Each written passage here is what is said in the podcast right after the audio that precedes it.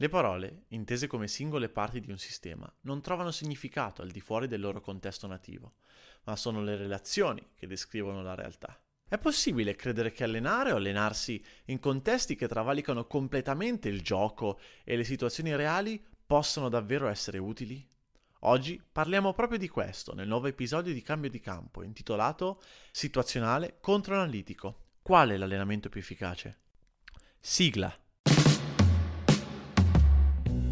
Sì, lo so, probabilmente ti aspettavi le solite chiacchiere da bar sul calcio, ma questo è cambio di campo. Marco, Andrea e Marco ti stanno per portare in tutto un altro gioco. Sta facendo lui? Marco, cosa stai facendo lì? Eh raga, mi sto allenando, mi ha detto che per diventare forte devo fare la forca. Ma dai, ma smetti, tu ci credi? Sì, sono qui da mezz'ora, sto diventando fortissimo, raga. Mi sento già più forte. A giocare a schiaccia 7 magari.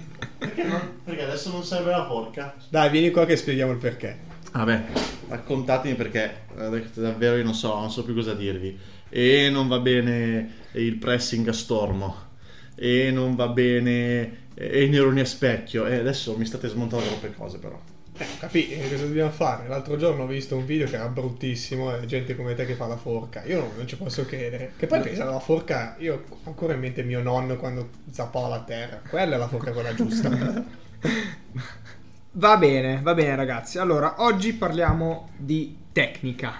Cos'è la tecnica? È la forca. La forca tecnica. Abbiamo appena detto, scusi, poverino, vogliamo smontarlo così. Quindi parliamo di come allenare la tecnica con la forca. Allora. Quindi, quindi rispondici, adesso tu ti senti più forte, vero? Cazzo, ragazzi, mi hanno detto fai ogni giorno un'ora di forca. Sì. Dopo aver fatto, cioè, perché non potevo farlo subito. Ovviamente sì. sono due anni che faccio tutti i giorni muro. Ah, ok. Ma adesso diamo... ho fatto lo step in più. No, quello dopo è allenarti con i cinesini, no, poi le hai fatti tutti. Dai, dai, raga, su, su, spiegatemi bene come, come devo diventare più forte, dai. Eh, I cinesini diciamo che non comprarli, fai un investimento migliore, compra un po' di palloni, guardati un po' di partite, attiva sti neuroni specchio visto e che possono essere utili. Gioca soprattutto. Sì, giusto? Gioca, gioca con le persone, gioca in un mezzo al campo, in delle situazioni reali che quelle robe lì ormai sono passate, no? Cioè ormai la forca l'allenavano quando giocavamo talmente tanto negli oratori, io no perché sto un po' giovane, giocavano talmente tanto negli oratori che in realtà diventavi bravo lì a giocare, poi andavi al campo, facevi la forca, forse, forse affinavi qualcosa della tecnica, per quello che si intende di tecnica, eh. Sì, già, perché oggi, pensandoci, quando sin da bambini parliamo di allenare la tecnica, pensiamo a noi in fila indiana col nostro bel pallone e davanti ai cinesini a fare esercizi con i cinesini, quando in realtà...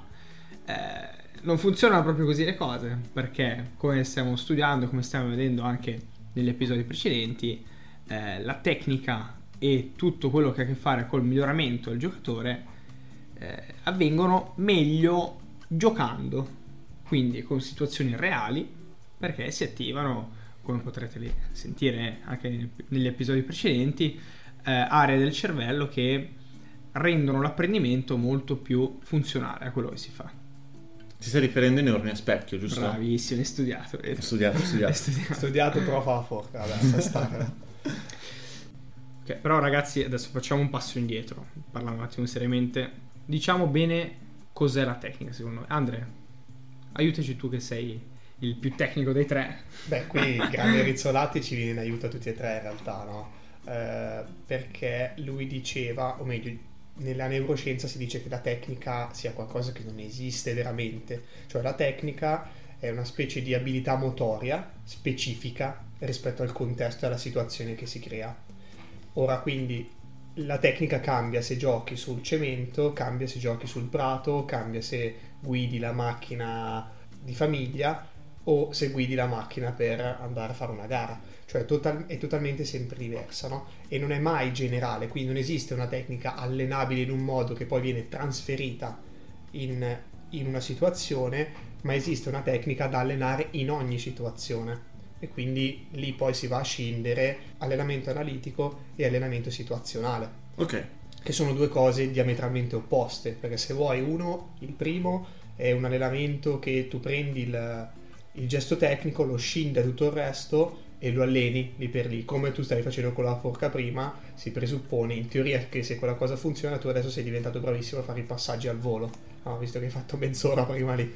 Quindi un allenamento che scinde dal contesto del gioco, giusto? Sì, esattamente, lo tiri fuori, lo destrutturi, lo metti lì e lo alleni. No? E si pensava una volta che questa cosa fosse allenante, che ci fosse il cosiddetto transfer. No?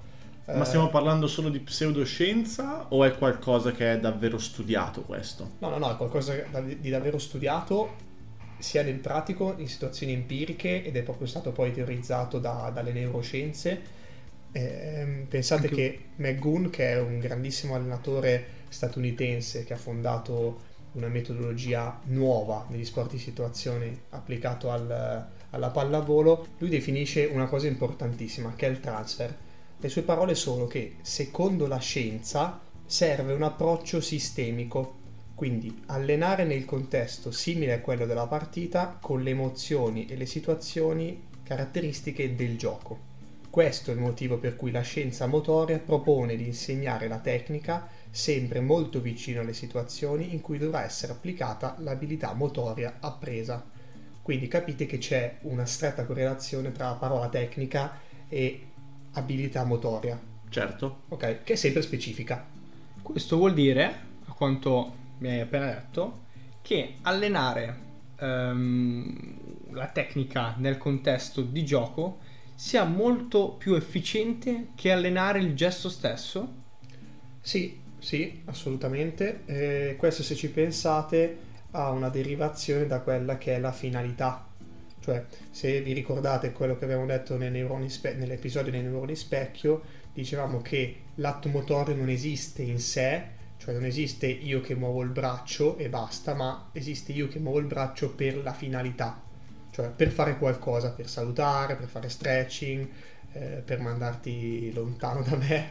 E quindi la finalità è ciò che attiva la parte neuronale, no? È ciò che appre- fa apprendere davvero quel gesto lì. Quindi parliamo proprio di un apprendimento cognitivo.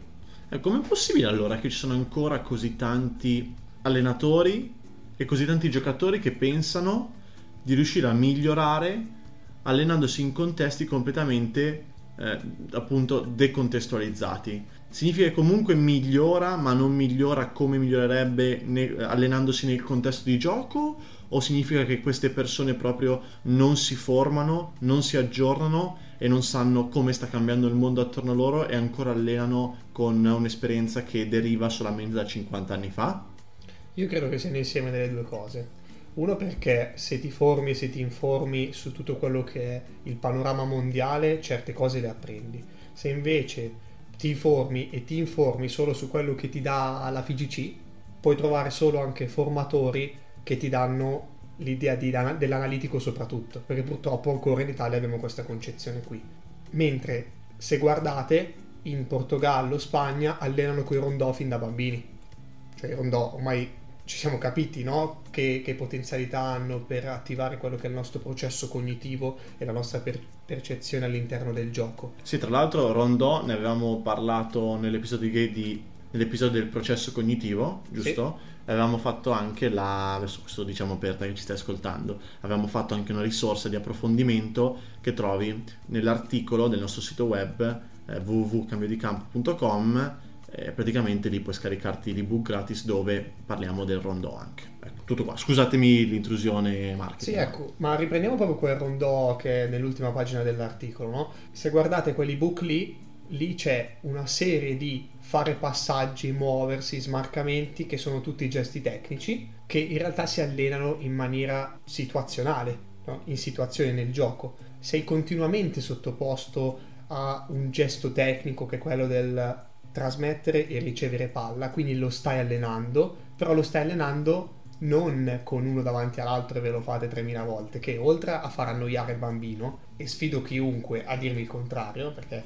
può sorridere quanto vuole ma non vuol dire che si sta divertendo, non riesce a trasferire l'apprendimento nella situazione vera del gioco. E bisogna tenere presente che qui non si sta allenando bambini e ragazzi per fare i giocolieri.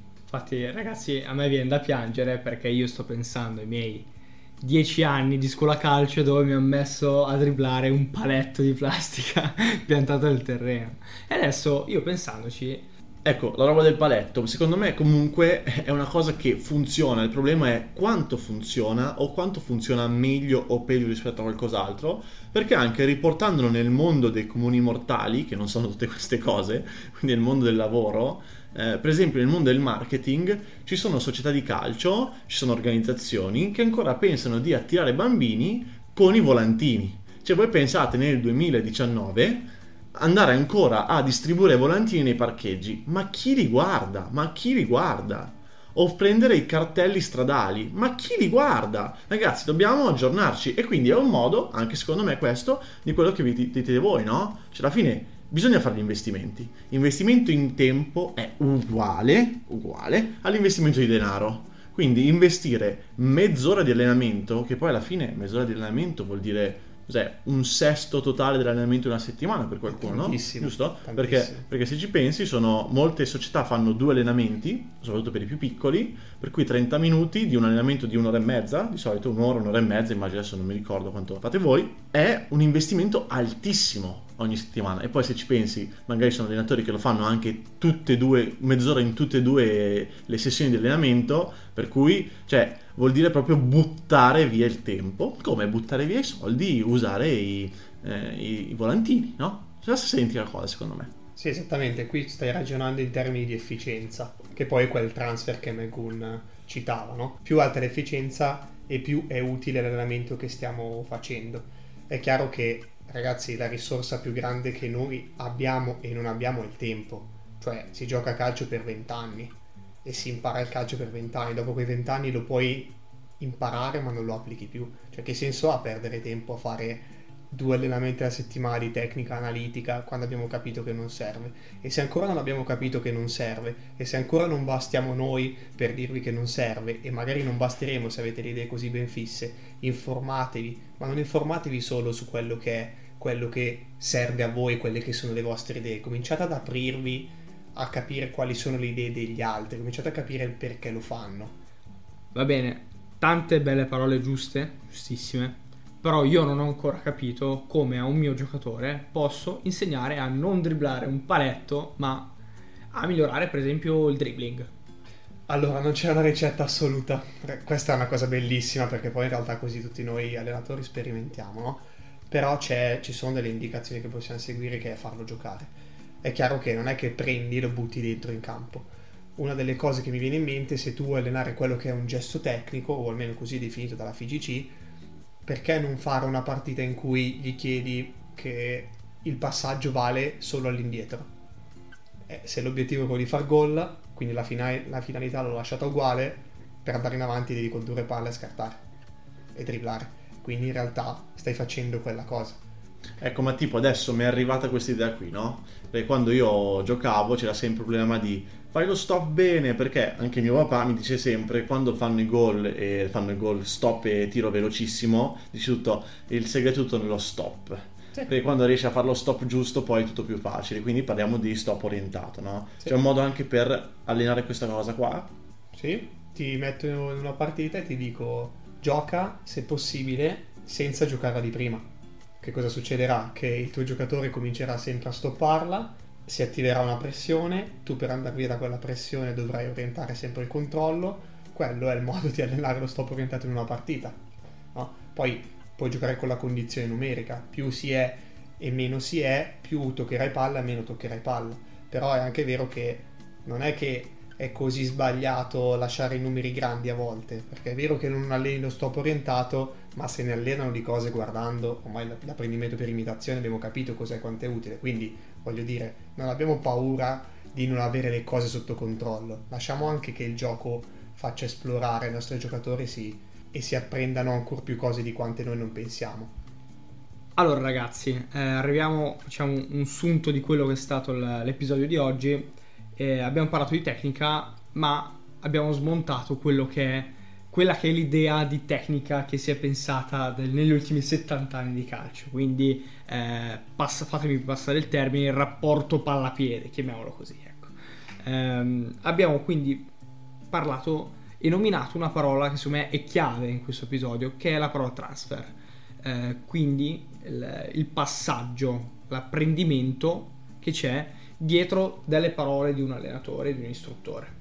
Eh, detto ciò, Andre, se sei d'accordo, io lascerei ai nostri spettatori e ascoltatori un qualcosa di pratico, un qualcosa su cui, eh, parlando soprattutto per i mister, posso lasciare i propri giocatori. Sì, voglio ricollegarmi a quella cosa del transfer che hai detto. È vero, è quelle informazioni che passa le parole dell'allenatore, ma anche i fatti, cioè se il nostro allenamento è basato solo sulle parole, probabilmente daremo il 10%. Se diamo parole più dimostrazione, probabilmente daremo qualche percentuale in più. Se diamo parole più dimostrazione, più proviamo a farlo fare, diamo ancora di più.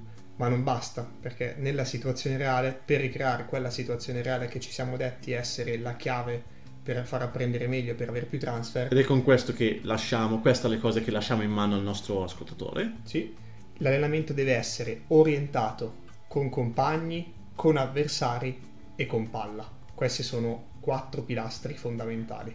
Ecco, poi magari su questo ci facciamo una bella risorsa da scaricare o comunque qualche approfondimento, magari un altro episodio, eh?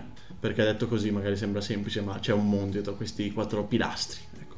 Va bene ragazzi, io adesso torno a fare la forca, ma intanto prima di tornare a fare la forca ricordo a tutti quelli che ci stanno ascoltando che ci possono scrivere su Facebook, Instagram e YouTube. Tra l'altro su YouTube possono anche ascoltarci insieme a Apple Podcast e Spotify.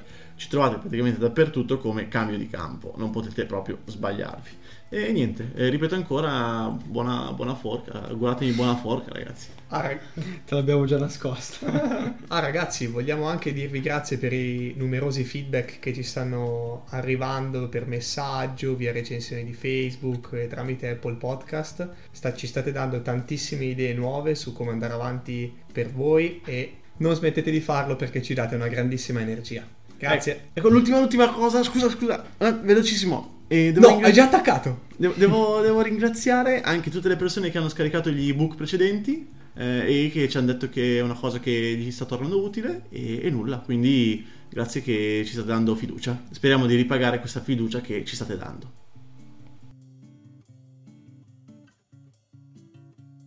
Se l'episodio ti è piaciuto, iscriviti al podcast per rimanere sempre aggiornato e condividi questo episodio con qualcuno che pensi possa essere interessato.